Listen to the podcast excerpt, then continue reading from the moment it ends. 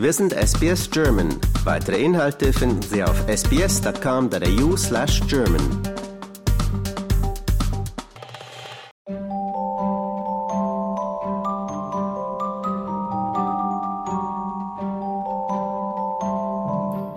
SBS On Demand ist eine Fundgrube für internationale Filme in der Originalsprache.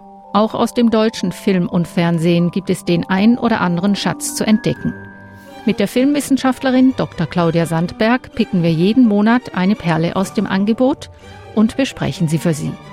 Heute Fabian Going to the Dogs oder, wie der deutsche Titel lautet, Fabian der Gang vor die Hunde. Claudia, willkommen hier im Studio. Ja, hallo. Worum geht's bei Fabian? Ja, Fabian ist ein ganz anderer Film als die, die wir normalerweise besprechen. Und ähm, wir befinden uns hier in Berlin im Jahre 1931. Und es geht um Jakob Fabian, gespielt von Tom Schilling. Er ist Angestellter in einer Werbefirma, verbringt seine Nächte gerne in Bars, Pubs, Bordellen. Ähm, sein bester Freund ist Labude, der aus reichen Verhältnissen kommt, also aus einem guten Elternhaus, aber auch einem dysfunktionalen, der gerade seine Habilitation abgegeben hat. Und dann wird Fabian, man nennt ihn einfach Fabian, also man nennt sich beim Nachnamen, wird auf einmal arbeitslos, lernt aber gleichzeitig seine große Liebe kennen, Cornelia. Und ähm, das ist im Wesentlichen die Geschichte, die basiert auf dem Buch von Erich Kästner. Das Buch heißt Fabian, die Geschichte eines Moralisten. Und das Buch wurde auch 1933 zum ersten Mal veröffentlicht, womit wir gleich zum ersten Thema des Films kommen. Und zwar sind es diese Zeitüberlagerungen, die wir da zum Teil sehen. Ja, ich finde, das fängt ganz, ganz spannend an, dass wir diese fliegende Kamera haben, die ähm, in eine U-Bahn-Station, also im Prinzip ja wirklich hineinfliegt in Berlin der Gegenwart und durch diese ganze Station geht, fährt, fliegt und auf der anderen Seite die Treppe wieder hochfährt und auf einmal befinden wir uns im Jahr 1931 mit Fabian. Gespielt von Tom Schilling. Richtig. Diese Überlagerungen oder diese, diese kurzen Einblicke in die Gegenwart, die haben wir noch einmal in einer Szene. Und zwar wird da auf die Stolpersteine gezeigt, die es ja eigentlich noch gar nicht geben darf, weil der Holocaust noch gar nicht passiert ist. Welches Mittel denkst du oder welche Funktion denkst du hat das in dem Film? Ja, es ist ganz interessant. Ja, wenn, wenn Regisseure sich dafür entscheiden, diese offensichtliche Verbindung zwischen Vergangenheit und Gegenwart zu machen, heißt es ja immer, dass wir halt darauf achten sollen, was ist passiert, wie beeinflussen verschiedene politische, soziale Ereignisse unsere Gegenwart. Und in diesem Fall haben wir auch diesen Einfluss, diese Rechtsradikalität, die NSDAP, die, ähm, die Massendemonstrationen ähm, veranstaltet, das ist alles findet so am Rande des Filmes statt. Und dann haben wir die Stolpersteine. Also ne, haben wir auch schon diese Konsequenzen, diesen, diese Vorausschau auf das, was danach passiert oder dadurch. Aber wie du auch gesagt hast, das findet alles eher am Rande statt und beeinflusst die Handlung des Films nicht unbedingt. Richtig. Ja und nein. Also ich denke, das kommt so, so ganz implizit rein. Und das, der, der Film erinnert mich so sehr an die Ehe der Maria Braun von Rainer Werner Fassbinder. Im Film, und wie, wie viele, die, wie die Fassbinder gemacht hat, die ja auch Melodram sind, also in denen es eigentlich so um, um persönliche Schicksale geht und wo die, also so politische oder wirtschaftliche Gegebenheiten eher so wie beiläufig beschrieben werden und behandelt werden, ähm, obwohl sie eigentlich den Verlauf der Geschichte dominieren und auch das Schicksal der Figuren bestimmen, wie zum Beispiel Labude und, und natürlich auch Fabian. Es gibt natürlich Gegebenheiten, ähm, die Wirtschaftskrise, die Bankenkrise, die 1931 ihren Höhepunkt hat, ähm, als Grund, warum Fabian arbeitslos wird. Und dann ja diese aufstrebende rechte Gewalt der Nazis, der alle so machtlos gegen, gegenüberstehen. Und das ist so sehr marginal, beiläufig, aber hat einen riesengroßen Einfluss. Und, und ganz viele Dinge in diesem Film werden so, so beiläufig behandelt, als auch ganz häufig Dialoge manchmal so nichtssagend sind. Und, und das hat man ganz häufig beim neuen deutschen Film und, und ganz häufig auch bei Fassbinder, dass da so viele Dinge so mit reinspielen, wo man sich manchmal gar nicht so angesprochen fühlt. So, so eine emotionale Kälte, die auch da ist, finde ich, bei den, bei den Figuren. Und dann so ein Nebeneinander äh, existieren des kleinen Bürgertums als auch Dekadenz und Hedonismus. Und das Großunternehmertum, ja. das da auch seine Macht ausspielt. Ja, das sieht man gerade bei Fabian. Ähm, das darf man vielleicht verraten. Dem wird gekündigt und die Art, wie das passiert, ist ein extremes Machtspiel, muss man sagen. Ja, es ist, es ist ein Machtspiel und es ist auch, ähm, es interessiert eigentlich niemanden. Ja, das, das ist so eine, so eine, so eine soziale Kälte dort.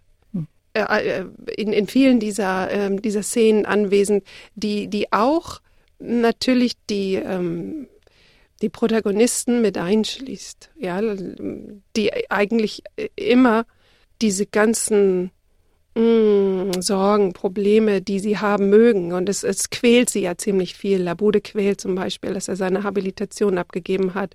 Er, erst wollte er sie gar nicht abgeben, er weiß nicht, ob es gut genug ist.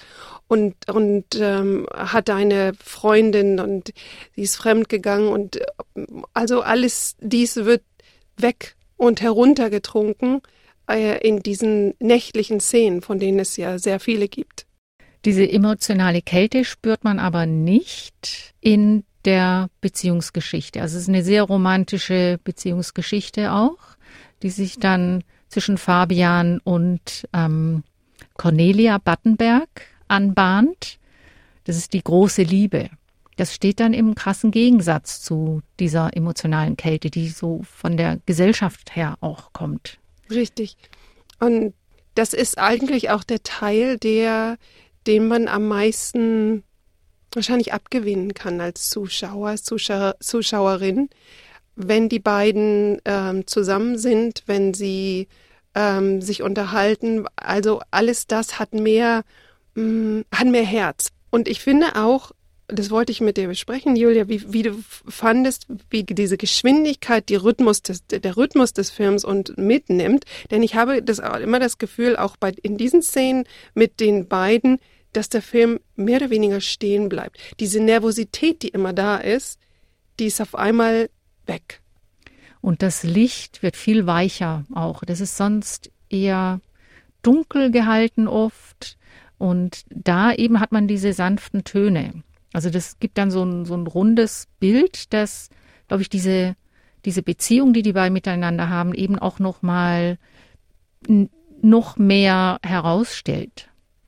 Ja, das ist so, so, so, ein, so ein warmes Licht. Und da, da kann man vielleicht auch noch dazu sagen, ähm, dass dieser Film, diese, diese Nervosität oder diese, diese Geschwindigkeit, die immer da ist, ähm, sich auch aus unterschiedlichen Elementen zusammensetzt. Äh, zum Beispiel der unterschiedlichen Bildqualität. Manchmal ist es so grobkörnig und da komme ich wieder auf, auf das neudeutsche Kino zurück ähm, dass mich dann so äh, diese Rot- und Grünstichigkeit erinnert mich sehr daran. Ähm, dann haben wir wieder ganz, ganz scharfe Bilder. Dann ähm, der, der, der Ton ist, war, glaube ich, ganz, ganz, ganz wichtig. Also man hat diese atonalen Töne und das ähm, ist nicht für alle. Äh, und das ist weg, wenn man im Prinzip so mehr in das, ähm, in das Innere vordringt der, der Person. Die Schauspielkunst ist so unterschiedlich. Manchmal ist es sehr an, an das Literarische, an diese Vorlage angelehnt. Ganz am Anfang, wenn Cornelia und äh, Fabian miteinander sprechen, das hört sich fast so ein bisschen gestelzt an. Und dann später habe ich das Gefühl, dass diese, äh, dass die Gespräche fast spontan sind, fast nicht eingeübt. Die Kamerawinkel häufig sehr extrem. Manchmal äh, ist, ist eine Handkamera benutzt worden. Ähm, dann, guckt, dann, dann kommt man so von oben in das Bild herein. Auch äh, Ausschnitte aus Filmmaterial der 20er Jahre äh, ist ganz in ganz interessanter Weise ähm, mit eingesetzt worden.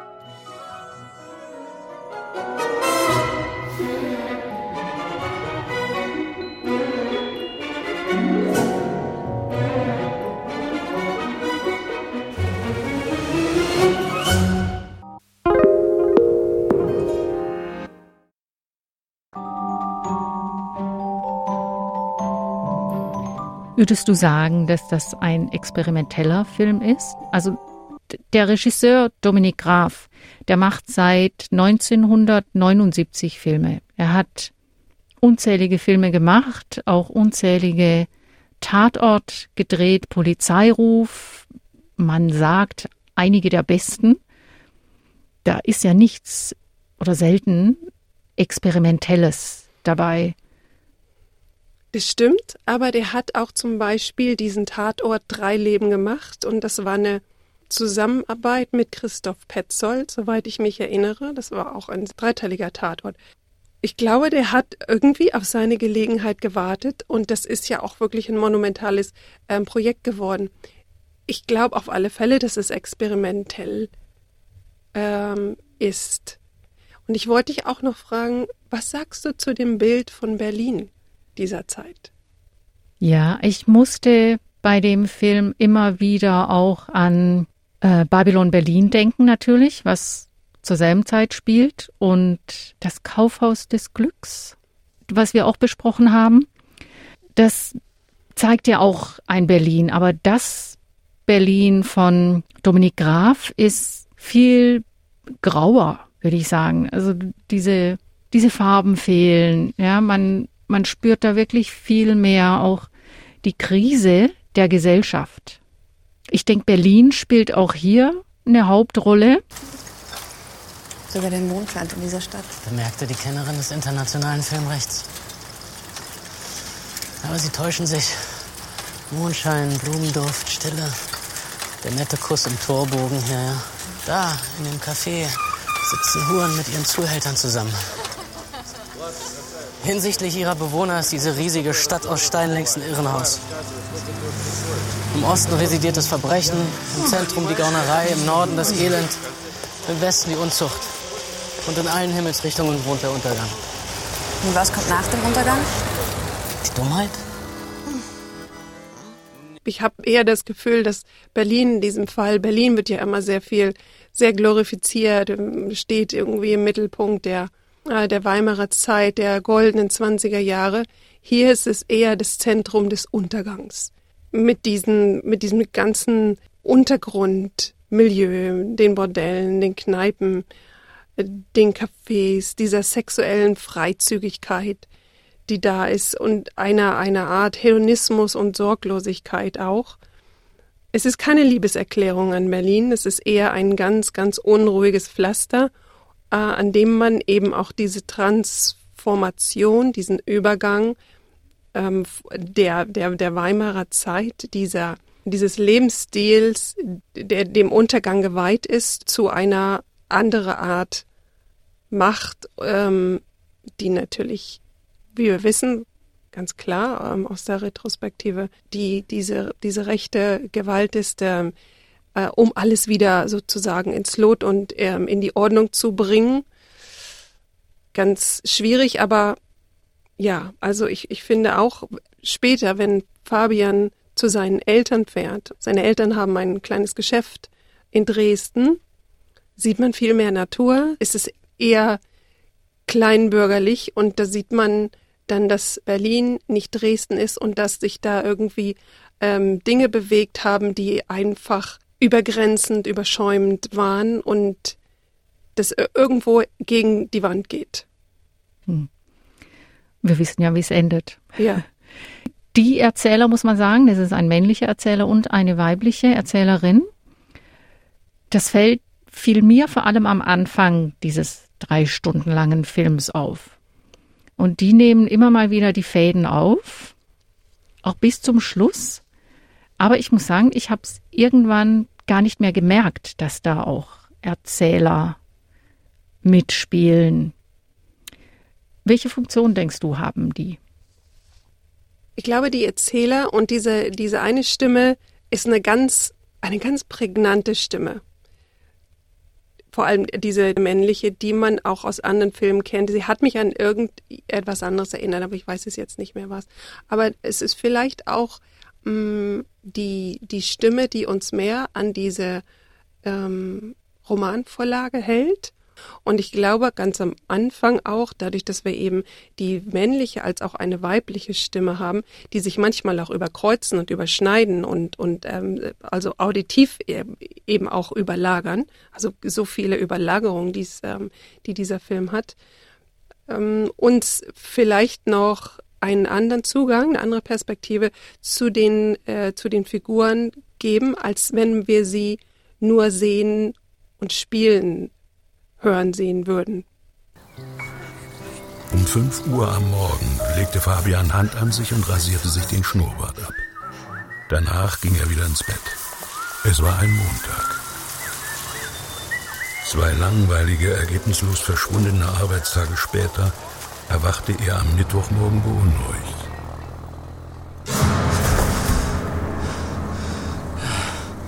Das Herz schlug wie verrückt. Es hämmerte unter seinem Schlafanzug. Es schlug im Hals. Es pochte unterm Schädel. Dieser Krieg, dieser verdammte Krieg.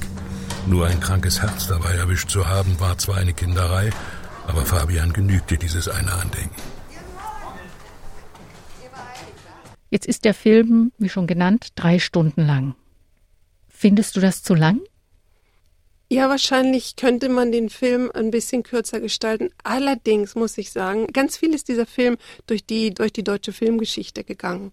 Ähm, mit diesen Einspielungen von Stummfilmen oder ähm, Stadtsinfonien, als auch zum neuen deutschen Kino, auch diese Referenzen zu Cornelia Battenberg, die ähm, eigentlich ihr Doktorat macht in, in Babelsberg und dann als Star entdeckt wird. Also das Kino hat so eine ganz starke Präsenz hier auch in, in dem Film. Und ich finde, dass der Rhythmus sich auch ändert. Es wird einfach ruhiger. Und insofern verändert sich der Film sehr. Und ich muss sagen, je länger ich ihn geguckt habe, desto, desto mehr konnte ich ihn auch genießen und mich zurücklehnen und mich in dem Ganzen so ergeben er ist am Anfang so unruhig und man hat diese atonale Musik und diese, diese, dieses Klaviergeklimper manchmal, das, das geht vielleicht manchen Leuten ein bisschen auf den Keks, aber wenn man das so ein bisschen verdrängen kann, und du sagtest ja auch, also äh, an einem bestimmten Punkt hast du zum Beispiel den Erzähler gar nicht mehr gehört oder beziehungsweise als, als vielleicht als Einbruch in diese, äh, in diesem Film empfunden, dann muss ich sagen, es ist ein Kinofilm, theoretisch. Es ist ein Kinofilm und je größer die Leinwand, desto besser. Aber ähm, das bedeutet nicht, dass man ihn, und heutzutage haben ja ganz viele Leute ganz große Fernseher. Insofern ist es ja schon fast ein Kinoerlebnis. Man muss sich dem Film ein bisschen ergeben. Mhm. Und ich glaube, dann kann man ganz viel mitnehmen. Mit einem guten Glas Wein. Ja, unbedingt. Und ich muss sagen, ich war erst wirklich erschrocken, als ich gesehen habe, dass er drei Stunden dauert, weil ich ihn erst ähm, Samstagabend angefangen habe zu gucken. Und ich schlafe abends sonst immer ein vorm Fernseher. Ich bin nicht eingeschlafen der hat mich dann wirklich mitgerissen, dieser Film. Und ich habe zum Schluss nicht gedacht, boah, das war jetzt aber ein drei Stunden Marathon, sondern er hat, ja, wie gesagt, er hat mich wirklich mitgenommen und auch unterhalten und zum Nachdenken gebracht. Und dadurch, dass wir diese wunderschöne Liebesgeschichte haben, auch, an der wir uns auch festhalten können, gibt das dem Film eine, eine schöne Linie. Und vielleicht sollten wir noch ganz kurz sagen, die Frauenfiguren in diesem Film, die sind doch sehr interessant, oder? Was, wie, wie empfindest du die? Ja, ich empfinde die als unabhängig, stark, aber teilweise auch verzweifelt. Ich will jetzt aber nicht zu viel verraten, sonst lohnt sich gar nicht mehr, den Film anzugucken. Das stimmt, das sollten wir vielleicht nicht machen. Deswegen machen wir jetzt hier Schluss und raten Ihnen an, ein gutes Glas Wein bereitzustellen und ein paar Häppchen und Fabian Going to the Dogs oder Der Gang vor die Hunde von Dominik Graf zu schauen. Genau, ich würde auf alle Fälle sagen, es ist schon ein Höhepunkt in diesem Kanon der SBS deutschen Filme. Es hat auch mehrere Preise gewonnen, ähm, ist sehr gut besprochen worden in, in der Filmkritik und ich denke, man sollte ihn sehen, um sich seine eigene Meinung zu bilden. Dr. Claudia Sandberg, vielen Dank. Gern.